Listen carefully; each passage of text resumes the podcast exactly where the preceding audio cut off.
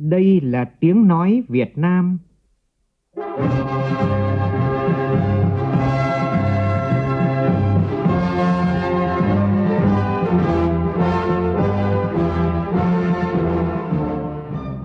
là tiếng nói Việt Nam, phát thanh từ Hà Nội, thủ đô nước Cộng hòa xã hội chủ nghĩa Việt Nam.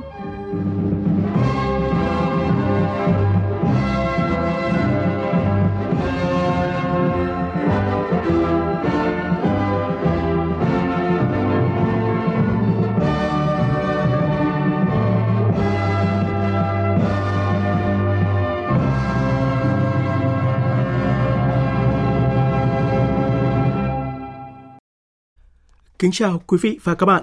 Mời quý vị và các bạn nghe chương trình Thời sự sáng của Đài Tiếng Nói Việt Nam. Hôm nay thứ năm ngày 26 tháng 10 năm 2023, tức ngày 12 tháng 9 năm Quý Mão. Chương trình có những nội dung đáng chú ý sau.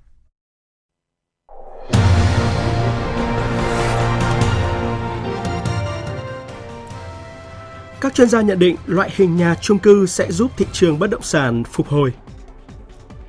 Nhiều tín hiệu tích cực cho ngành du lịch khi du khách Nga đang trở lại Phú Quốc, tỉnh Kiên Giang và ngày càng nhiều du khách Trung Quốc đến tỉnh Khánh Hòa. Mỹ nhân Peru đăng quang cuộc thi Hoa hậu Hòa bình quốc tế vừa diễn ra tối qua tại nước ta. Người đẹp Việt Nam Lê Hoàng Phương đã giành danh hiệu Á hậu 4. Hạ viện Mỹ chính thức có chủ tịch thứ 56 chấm dứt cuộc khủng hoảng kéo dài 22 ngày qua. Indonesia nỗ lực giáo dục nhân cách cho trẻ em để bồi đắp lòng khoan dung và xây dựng nhận thức đúng đắn về xã hội. Cũng trong chương trình, biên tập viên Đài Tiếng Nói Việt Nam có bình luận về những việc cần làm để người dân luôn tin vào chính quyền và luật pháp.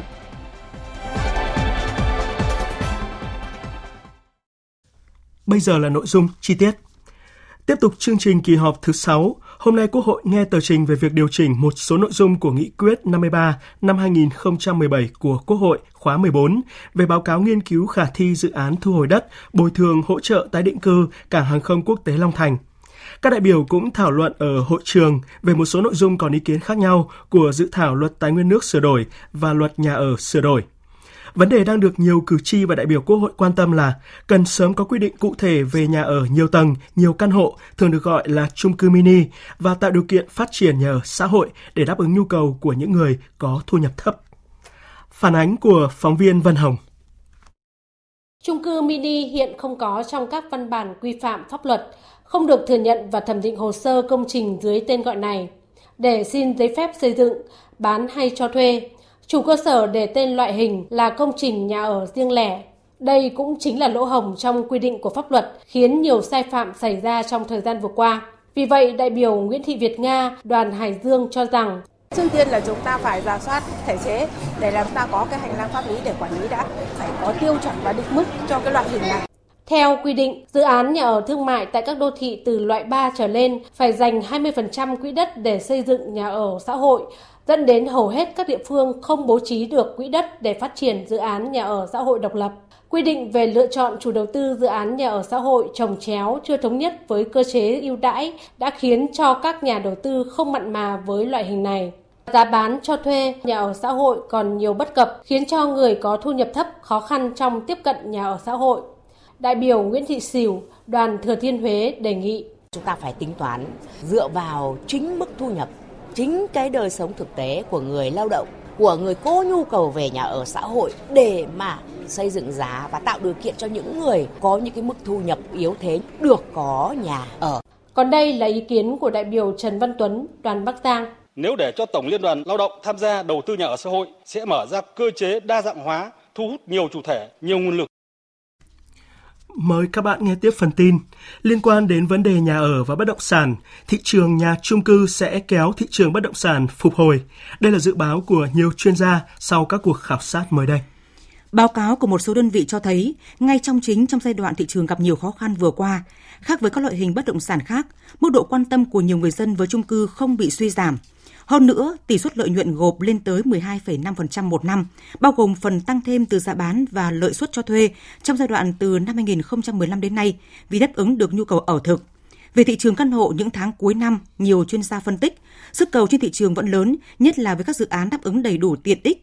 xu hướng sàng lọc lựa chọn các dự án có chất lượng sẽ diễn ra mạnh mẽ. Những dự án có quy hoạch tốt, chuẩn về pháp lý, giá cả hợp lý và đáp ứng đầy đủ tiện ích mới được thị trường chấp nhận. Theo ông Lê Hoàng Châu, Chủ tịch Hiệp hội Bất động sản Thành phố Hồ Chí Minh, công điện của Thủ tướng Chính phủ vừa ban hành mới đây như một cú hích, tạo sự chuyển biến quyết liệt của nhiều cơ quan từ bộ ngành và các địa phương để phối hợp đồng bộ hiệu quả nhanh chóng, tháo gỡ khó khăn cho nhiều dự án bất động sản. Các tập đoàn và tổ chức tài chính trong nước và quốc tế vẫn tiếp tục đưa ra những dự báo lạc quan về nền kinh tế nước ta. Tập đoàn đầu tư và quản lý tài sản hàng đầu Việt Nam Vina Capital kỳ vọng tăng trưởng GDP của Việt Nam sẽ phục hồi ở mức 6,5% trong năm tới nhờ đẩy mạnh xuất khẩu. Các chuyên gia của Vina Capital nhận định tăng trưởng của Việt Nam sẽ hưởng lợi nhờ dòng vốn đầu tư trực tiếp nước ngoài được thúc đẩy sau khi mối quan hệ ngoại giao Việt Mỹ được nâng tầm lên đối tác chiến lược toàn diện. Trong báo cáo cập nhật kinh tế mới nhất về Việt Nam, Ngân hàng Standard Chartered duy trì dự báo tăng trưởng GDP cả năm tới ở mức 6,7%. Standard Chartered đánh giá triển vọng kinh tế trung hạn của nước ta vẫn đầy hứa hẹn nhờ độ mở và ổn định của nền kinh tế thêm nhiều tín hiệu khởi sắc cho ngành du lịch nước nhà. Đoàn 450 khách từ Nga vừa đặt chân đến Phú Quốc tỉnh Kiên Giang. Đường bay kết nối Đông Âu và Trung Á cũng được mở lại, giúp đảo Ngọc đón thêm du khách từ những khu vực này. Tin của phóng viên Lam Hiếu thường trú khu vực đồng bằng sông Cửu Long. Hơn 400 du khách Nga đến Phú Quốc để trải nghiệm kỳ nghỉ 6 ngày 5 đêm. Hầu hết du khách đều chọn dịch vụ lưu trú tại các khu resort của Vinpearl. Đây là những nỗ lực của tập đoàn Vingroup sau những chiến dịch xúc tiến và thúc đẩy du lịch điểm đến cho Phú Quốc đối với thị trường khách quốc tế. Sự kiện này đã nhận được những tín hiệu đáng mừng và sự quan tâm của du khách quốc tế, trong đó có thị trường Nga và các nước nói tiếng Nga khu vực Trung Á. Theo ông Bùi Quốc Thái, Giám đốc Sở Du lịch tỉnh Kiên Giang, đón các chuyến bay quốc tế đến Phú Quốc là tín hiệu đáng mừng cho du lịch địa phương sau một thời gian trầm lắng. Thời gian tới, ngành du lịch Kiên Giang tiếp tục đẩy mạnh truyền thông chính sách miễn visa cho khách du lịch quốc tế đến Phú Quốc, tăng cường truyền thông xúc tiến quảng bá du lịch. Trong khi đó, thị trường khách du lịch Trung Quốc đến tỉnh Khánh Hòa cũng có dấu hiệu khả quan khi các doanh nghiệp lữ hành bắt đầu tăng tần suất chuyến bay từ các thành phố lớn của Trung Quốc đến sân bay quốc tế Cam Ranh. Từ ngày 29 tháng 10 này, hãng hàng không China Southern Airlines sẽ tăng tần suất các chuyến bay từ Quảng Châu đến Khánh Hòa thành chuyến bay hàng ngày. Như vậy, mỗi ngày sẽ có khoảng 10 chuyến bay từ các thành phố của Trung Quốc đến tỉnh Khánh Hòa. Ngày thứ hai của Hội thảo khoa học quốc tế về Biển Đông lần thứ 15 tiếp tục diễn ra hôm nay tại thành phố Hồ Chí Minh. Hôm nay diễn ra 4 phiên thảo luận chính về các chủ đề vai trò của cảnh sát biển trong tăng cường hợp tác ở Biển Đông, thời điểm quyết định năng lượng truyền thống hay năng lượng tái tạo, cơ sở hạ tầng thiết yếu, ý nghĩa chiến lược mới của công nghệ và tiếng nói của thế hệ kế cận – Trước đó, trong ngày đầu tiên của hội thảo ngày hôm qua, nhiều đại biểu bày tỏ quan ngại về tình trạng leo thang căng thẳng ở Biển Đông gần đây, đặc biệt là vụ tàu cảnh sát biển và tàu dân quân biển quân Trung Quốc đâm va các tàu của Philippines trong vùng đặc quyền kinh tế của, của Philippines cách đây 4 ngày. Nhiều đại biểu nhấn mạnh, luật pháp quốc tế trong đó có Công ước Liên Hợp Quốc về luật biển năm 1982 là khuôn khổ cho mọi hành động ứng xử của các quốc gia trên biển. Phán quyết Tòa trọng tài năm 2016 đã bác bỏ yêu sách quyền lịch sử của Trung Quốc theo đó, không có cấu trúc nào ở Biển Đông có vùng đặc quyền kinh tế 200 hải lý. Thời gian qua, các cuộc triển lãm bản đồ và trưng bày tư liệu với chủ đề Hoàng Sa Trường Sa của Việt Nam, những bằng chứng lịch sử và pháp lý đã diễn ra tại nhiều địa phương, thu hút sự quan tâm của đông đảo công chúng. Tin của phóng viên Long Phi tại miền Trung về sự kiện đang diễn ra tại huyện Núi Thành, tỉnh Quảng Nam.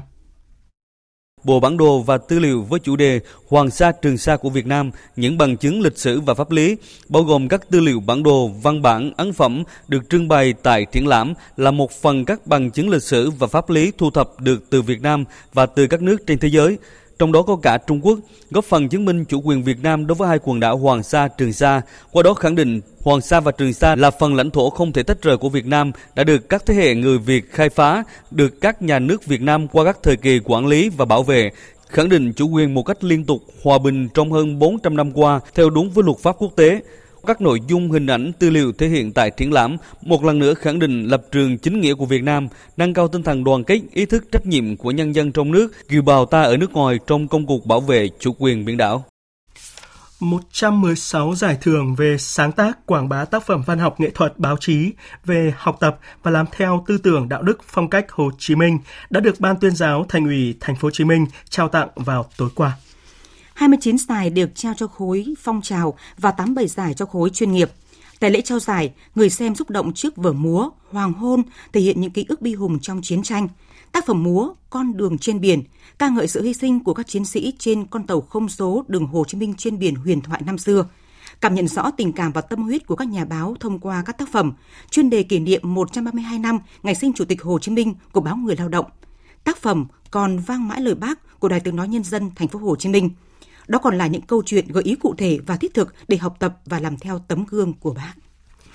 Người đẹp Lê Hoàng Phương, 27 tuổi, đã giành danh hiệu Á hậu 4 của cuộc thi Hoa hậu Hòa bình quốc tế Miss Grand International 2023 diễn ra tối qua tại thành phố Hồ Chí Minh.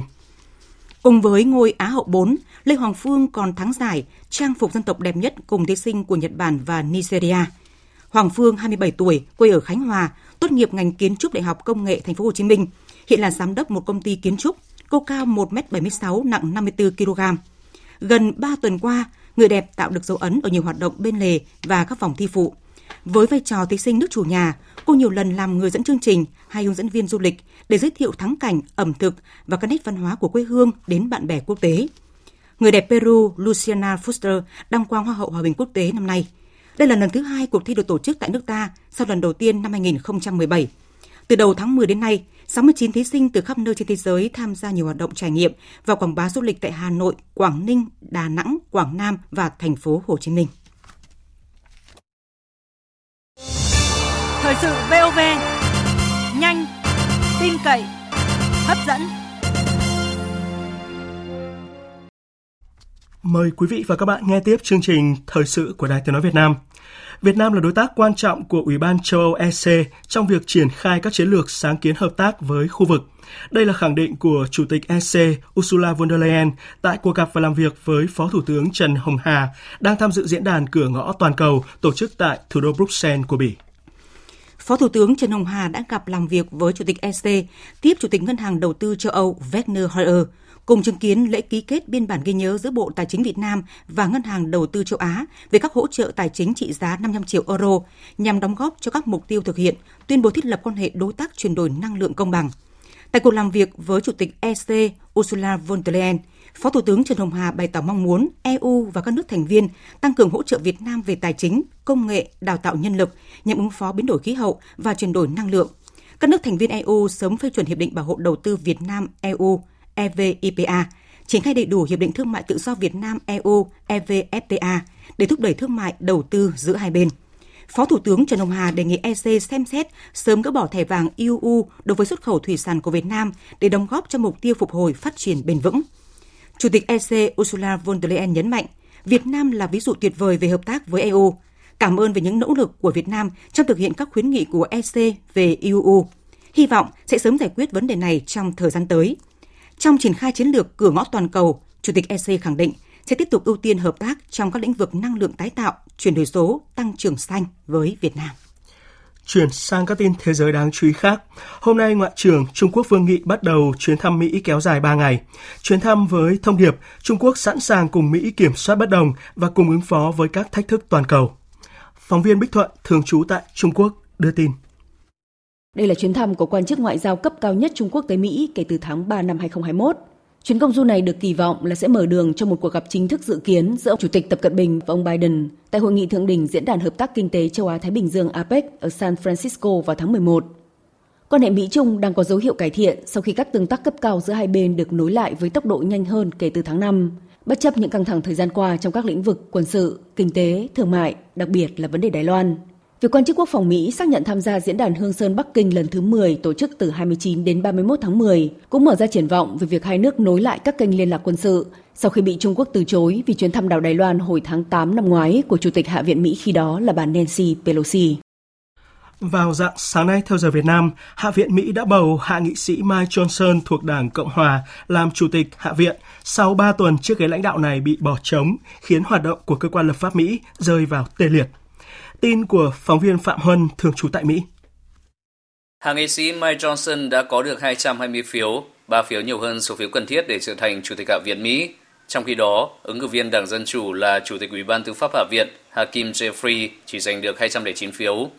Ông Johnson là ứng cử viên thứ tư do Đảng Cộng Hòa đề cử. Ba ngày trước đã tự rút sau khi nhiều nghị sĩ Cộng Hòa tuyên bố sẽ không bỏ phiếu cho họ tại Hạ viện.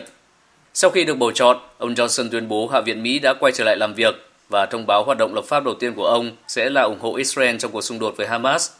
Tân Chủ tịch Hạ viện Mỹ cũng cho biết ông sẽ thúc đẩy dự luật ngân sách để đảm bảo chính phủ Mỹ không đóng cửa sau hạn chót ngày 17 tháng 11.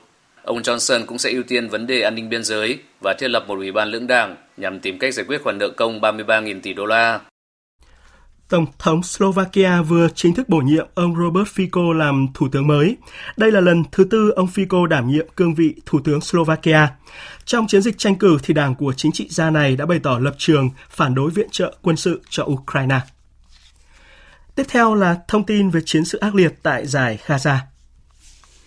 Cơ quan y tế ở giải Gaza thông báo hơn 750 người chết trong 24 giờ qua, đánh dấu ngày thứ hai liên tiếp ghi nhận hơn 700 người chết vì các trận không kích của Israel. Đã có ít nhất 6.500 người chết tại giải Gaza kể từ đầu xung đột, trong đó có khoảng 2.700 trẻ nhỏ và hơn 17.000 người bị thương. Trong diễn biến đáng lo ngại, Thủ tướng Israel Benjamin Netanyahu tuyên bố quân đội nước này đang chuẩn bị một cuộc tấn công trên bộ vào giải Gaza. Chúng tôi đang ở giữa một cuộc chiến vì sự tồn tại của mình. Chúng tôi đặt ra hai mục tiêu cho cuộc chiến, tiêu diệt Hamas bằng cách phá hủy khả năng quản lý và quân sự của tổ chức này, đồng thời làm mọi thứ có thể để đưa con tin của chúng tôi trở về nhà.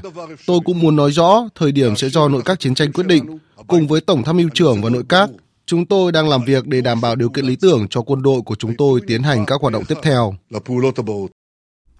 Và lúc này thì cộng đồng quốc tế vẫn đang nỗ lực kêu gọi các bên tìm kiếm giải pháp hòa bình. Tổng thống Thổ Nhĩ Kỳ Tayyip Erdogan kêu gọi Israel và các nhóm vũ trang của Palestine lập tức ngừng bắn, đồng thời hối thúc các cường quốc thế giới cũng như cộng đồng Hồi giáo gây sức ép để nhà nước Do Thái ngừng tấn công giải Gaza. Phát biểu sau cuộc hội đàm với Tổng thống Pháp Macron, quốc vương Jordani đề nghị Pháp và các cường quốc gây sức ép để Israel ngừng chiến dịch ném bom giải Gaza, cũng như chấm dứt chính sách bao vây phong tỏa đối với hơn 2 triệu người dân ở khu vực này – Liên quan đến lệnh ngừng bắn, anh ủng hộ thảo luận về việc tạm dừng tranh chấp để tạo điều kiện cho việc vận chuyển hàng hóa cứu trợ người dân Palestine, nhưng không ủng hộ ngừng bắn toàn diện vì điều này có lợi cho phong trào Hamas. Giáo hoàng Francis tiếp tục kêu gọi thả các con tin mà Hamas đang bắt giữ và cho phép các đoàn xe chở hàng vận viện trợ nhân đạo được phép vào giải Gaza. Tôi luôn nghĩ về tình hình ở Palestine và Israel. Tôi ủng hộ việc thả con tin và đưa viện trợ nhân đạo vào giải Gaza Tôi tiếp tục cầu nguyện cho những người đau khổ và hy vọng vào những con đường hòa bình ở Trung Đông và các khu vực khác bị chiến tranh tàn phá. Mới đây, Hamas đã trả tự do cho bốn con tin đầu tiên trong hơn 220 người bị lực lượng này giam giữ ở Gaza. Trong khi đó, công tác viện trợ nhân đạo cũng đang được các bên đẩy mạnh. Đến nay, mới có đoàn xe thứ ba được đi qua cửa khẩu Rafah của Ai Cập kể từ khi xảy ra xung đột, mang theo hàng hóa cứu trợ vào Gaza trong khi hàng chục chiếc xe tải khác chở hàng viện trợ vẫn đang chờ đợi để được thông quan. Từ hôm nay, Ấn Độ sẽ nối lại một số dịch vụ thị thực tại Canada. Động thái được cho là có thể làm giảm bớt căng thẳng mới đây giữa hai nước liên quan đến vụ sát hại một thủ lĩnh ly khai người Canada. Trong khi đó, trước diễn biến di cư phức tạp, Đức sẽ gia hạn kiểm soát biên giới với Séc, Ba Lan và Thụy Sĩ thêm ít nhất 20 ngày. Bộ trưởng Nội vụ Đức Nancy Faeser không loại trừ việc mở rộng thêm các biện pháp kiểm soát biên giới thêm 3 tháng nữa, tùy thuộc diễn biến của tình hình di cư. Cảnh sát Đức có thể hoạt động ở tất cả khu vực biên giới của nước này, song cam kết sẽ không làm ảnh hưởng đến hoạt động giao thông cũng như cuộc sống hàng ngày của cư dân khu vực biên giới. Thái Lan vừa công bố hiệu quả từ dự án chiến dịch du lịch số. Đây là sáng kiến nhằm tăng cường nhận thức và khuyến khích các doanh nghiệp du lịch của Thái Lan sử dụng rộng rãi các nền tảng số để đẩy nhanh quá trình phục hồi giai đoạn hậu đại dịch COVID-19. Nền tảng số Thái Lan Connect đã đem lại giá trị kinh tế hơn 330 triệu đô la, đóng góp đáng kể vào sự phục hồi của ngành du lịch Thái Lan. Indonesia đang nỗ lực giáo dục nhân cách cho trẻ em từ sớm để bồi đắp lòng khoan dung và xây dựng nhận thức đúng đắn về xã hội. Phóng viên Võ Giang thường trú tại Indonesia, thông tin. Bộ trưởng điều phối phát triển con người và văn hóa Indonesia kêu gọi nhà trường, phụ huynh và toàn xã hội tích cực thực hiện quy định số 87-2017 của Tổng thống Indonesia về tăng cường giáo dục nhân cách, hướng tới ba mục tiêu xây dựng nền tảng giáo dục quốc gia kết hợp giáo dục nhân cách, tôn trọng sự đa dạng văn hóa, thúc đẩy năng lực giáo dục của giáo viên, cộng đồng và các gia đình. Đến năm 2045 xây dựng một thế hệ người dân Indonesia được giáo dục nhân cách tốt, mang tư tưởng đoàn kết dân tộc. Indonesia đang khuyến khích hình thành nền giáo dục toàn diện và tích hợp để hỗ trợ mục tiêu học tập cả ngày. Điều này không có nghĩa là trẻ em phải học ở trường cả ngày, mà là việc định hướng giáo dục các hoạt động của trẻ ngoài trường học cũng thuộc một phần trách nhiệm của nhà trường. Tiếp theo là một số tin thể thao đáng chú ý. Nguyễn Thị Oanh không có đối thủ tại giải vô địch điền kinh quốc gia. Ở đường đua 3.000m vượt chướng ngại vật nữ, vận động viên đoàn Bắc Giang đã về nhất giành huy chương vàng thứ hai trong ngày thi đấu hôm qua. Như vậy, nữ vận động viên này đã giành 3 huy chương vàng ở các nội dung sở trường là 1.500m, 3.000m và 5.000m. Vào chiều tối qua trên sân Lạch Chay, câu lạc bộ Hải Phòng đã giành chiến thắng 3-2 trước Sabah FC của Malaysia để tạm vươn lên dẫn đầu bảng H Cúp C2 châu Á. Đêm qua và dạng sáng nay, sân cỏ châu Âu tiếp tục diễn ra lượt trận thứ ba vòng bảng UEFA Champions League. Feyenoord đã đánh bại Lazio 3-1, còn Celtic chia điểm với Atlético sau trận đấu hòa hai đều. Với lợi thế sân nhà, song Newcastle United đã nhận thất bại 0-1 trước Borussia Dortmund. Paris Saint-Germain thắng đậm AC Milan 3-0.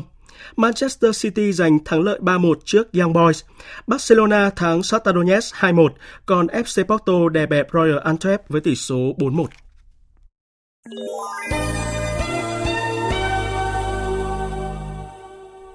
Quý vị và các bạn đang nghe chương trình Thời sự sáng của Đài Tiếng Nói Việt Nam. Thưa quý vị, thưa các bạn, để người dân thực sự tin tưởng vào hiệu quả giải quyết công việc cũng như tinh thần trí công vô tư khi thực thi công vụ của một số cán bộ công chức trong các cơ quan công quyền, rất cần các cơ quan thực hiện đúng chức trách nhiệm vụ và vì nhân dân. Nhà báo Vân Thiêng có bình luận, để người dân tìm đến chính quyền và luật pháp qua sự thể hiện của phát thanh viên Hoàng Sang. Mời quý vị và các bạn cùng nghe.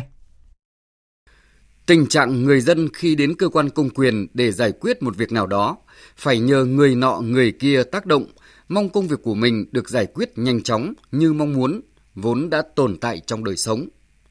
Thực tế ấy cho thấy có sự chưa đồng bộ trong mối quan hệ giữa người dân với tư cách là đối tượng yêu cầu được phục vụ, với một bên là cơ quan nhà nước có trách nhiệm phải thực thi yêu cầu theo quy định của pháp luật.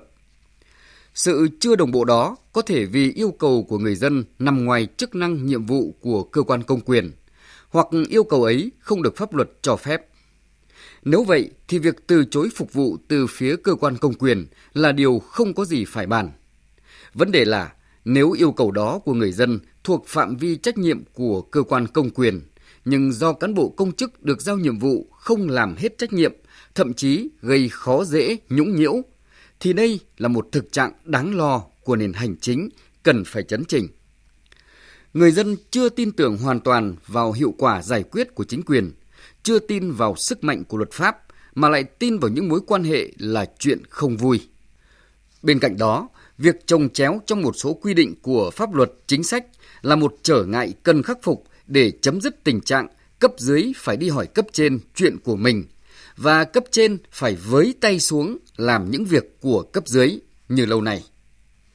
Tổng Bí thư Nguyễn Phú Trọng từng nhiều lần yêu cầu cán bộ phải đúng vai, phải thuộc bài, chính là nhấn mạnh đến tinh thần chủ động sáng tạo của đội ngũ cán bộ công chức, nhất là cán bộ lãnh đạo. Không vì khó mà trốn tránh trách nhiệm, đổ lỗi cho cơ chế chính sách.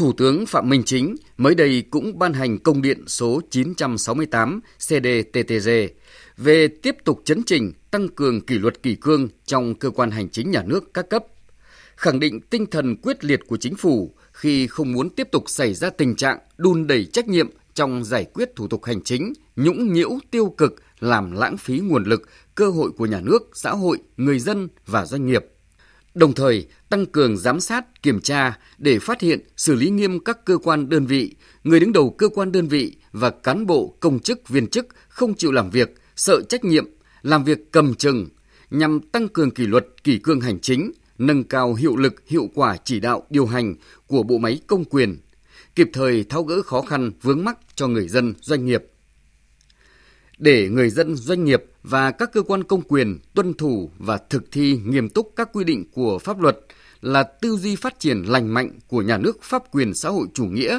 của dân, do dân và vì dân mà chúng ta đang nỗ lực xây dựng và hướng đến. Dự báo thời tiết Dự báo thời tiết ngày và đêm hôm nay – Phía Tây Bắc Bộ ngày nắng, đêm có mưa vài nơi, nhiệt độ từ 22 đến 31 độ. Phía Đông Bắc Bộ ngày nắng gián đoạn, đêm có mưa vài nơi, nhiệt độ từ 23 đến 31 độ. Khu vực từ Thanh Hóa đến Thừa Thiên Huế có mưa rào và rông vài nơi. Riêng Thanh Hóa, Nghệ An sáng có mưa rào và rông rải rác. Trong mưa rông có khả năng xảy ra lốc xét mưa đá và gió giật mạnh, lũ quét trên các sông suối nhỏ, sạt lở đất trên sườn dốc. Nhiệt độ từ 23 đến 31 độ. Khu vực từ Đà Nẵng đến Bình Thuận và Tây Nguyên có mưa rào và rông vài nơi, ngày nắng gián đoạn. Trong mưa rông có khả năng xảy ra lốc xét mưa đá và gió giật mạnh, lũ quét trên các sông suối nhỏ, sạt lở đất trên sườn dốc, nhiệt độ từ 23 đến 32 độ. Nam Bộ có mưa rào và rông vài nơi, riêng chiều tối và tối có mưa rào và rông rải rác, cục bộ có mưa vừa mưa to, gió nhẹ. Trong mưa rông có khả năng xảy ra lốc xét và gió giật mạnh, nhiệt độ từ 31 đến 34 độ. Khu vực Hà Nội ngày nắng, đêm có mưa vài nơi, gió nhẹ, nhiệt độ từ 24 đến 32 độ. Dự báo thời tiết biển, Bắc Vịnh Bắc Bộ có mưa rào và rông vài nơi, gió Đông Bắc đến Đông cấp 3, cấp 4. Nam Vịnh Bắc Bộ sáng có mưa rào rải rác và có nơi có rông, sau có mưa rào và rông vài nơi. Trong mưa rông có khả năng xảy ra lốc xoáy và gió giật mạnh, gió Đông cấp 3, cấp 4. Vùng biển từ Quảng Trị đến Quảng Ngãi, vùng biển từ Bình Định đến Ninh Thuận, vùng biển từ Bình Thuận đến Cà Mau và khu vực giữa Biển Đông có mưa rào và rông vài nơi, gió nhẹ. Vùng biển từ Cà Mau đến Kiên Giang và Vịnh Thái Lan có mưa rào rải rác và có nơi có rông. Trong mưa rông có khả năng xảy ra lốc xoáy và gió giật mạnh. Tầm nhìn xa trên 10 km, giảm xuống từ 4 đến 10 km trong mưa. Khu vực Bắc Biển Đông có mưa rào và rông vài nơi, riêng vùng biển phía Tây Bắc có mưa rào và rông dày rác. Trong mưa rông có khả năng xảy ra lốc xoáy và gió giật mạnh, gió Đông Bắc đến Đông cấp 4 khu vực Nam Biển Đông và khu vực quần đảo Trường Sa thuộc tỉnh Khánh Hòa, sáng có mưa rào dày rác và có nơi có rông, sau có mưa rào và rông vài nơi. Trong mưa rông có khả năng xảy ra lốc xoáy và gió giật mạnh. Khu vực quần đảo Hoàng Sa thuộc thành phố Đà Nẵng có mưa rào và rông vài nơi. Tầm nhìn xa trên 10 km, gió Đông Bắc đến Đông cấp 3, cấp 4. Trước khi kết thúc chương trình Thời sự sáng nay, chúng tôi tóm lược một số tin chính vừa phát. Tiếp tục chương trình kỳ họp thứ 6, hôm nay Quốc hội thảo luận ở hội trường về một số nội dung còn ý kiến khác nhau của dự thảo luật tài nguyên nước sửa đổi và luật nhà ở sửa đổi. Vấn đề được quan tâm là cần sớm có quy định cụ thể về nhà ở nhiều tầng, nhiều căn hộ, thường được gọi là chung cư mini và tạo điều kiện phát triển nhà ở xã hội để đáp ứng nhu cầu của những người có thu nhập thấp. Trong khi đó, nhiều chuyên gia nhận định loại hình nhà chung cư sẽ giúp thị trường bất động sản phục hồi. Người đẹp Việt Nam Lê Hoàng Phương, 27 tuổi đã giành danh hiệu Á hậu 4 cuộc thi Hoa hậu Hòa bình quốc tế diễn ra tối qua tại thành phố Hồ Chí Minh. Còn mỹ nhân Peru Luciana Foster đăng quang Hoa hậu. Hạ viện Mỹ vừa bầu hạ nghị sĩ Mike Johnson thuộc Đảng Cộng hòa làm chủ tịch Hạ viện sau 3 tuần chiếc ghế lãnh đạo này bị bỏ trống, khiến hoạt động của cơ quan lập pháp Mỹ rơi vào tê liệt. Tới đây chúng tôi kết thúc chương trình Thời sự sáng nay. Chương trình do các biên tập viên Hải Quân và Hải Yến thực hiện với sự tham gia của phát thanh viên Kim Phượng, kỹ thuật viên Thùy Linh, chịu trách nhiệm nội dung Nguyễn Vũ Duy. Cảm ơn quý vị và các bạn đã quan tâm theo dõi.